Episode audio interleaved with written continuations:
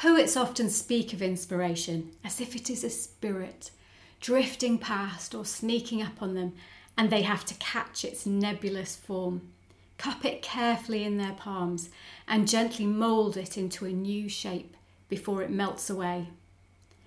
In the first half of my writing career, I felt as if inspiration was all around me, buzzing like a hive of bees. As well as being a novelist, I worked as a TV producer and director, a features writer for newspapers and magazines, and as a non fiction author. I travelled extensively, read widely. My multiple worlds cross pollinated each other.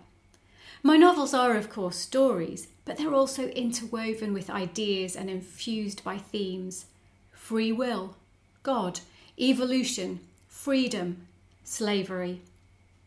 I took big ideas and condensed them, nurtured tiny ones until they grew.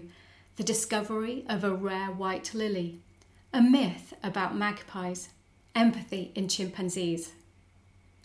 Then I had a child, and my other forms of income dried up, and with them, my sources of inspiration. Now I barely had time to look at the pictures in the newspapers I once wrote for. I journeyed as far as the local park. Inspiration was still there, although now it felt less like a swarm and more like witnessing solitary bees emerging slowly on a cool morning, waiting for the sun to warm their wings.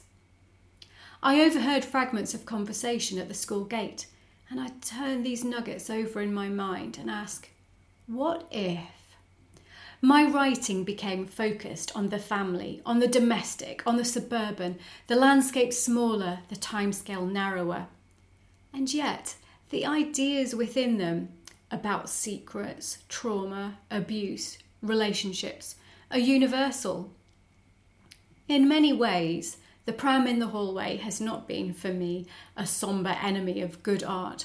Having a child has given me access to different types of people, places, and concerns, as well as reconnecting me with my own childhood and reminding me how children and young adults might view the world. Now that my daughter is older and my role is becoming more of a facilitator than a caregiver, I hope that what inspires me will change once more. Like any creative person, I'm happy to see if a sprite will whisper in my ear, if I'll have a dream, or if an idea like a wild animal will visit and allow itself to be tamed.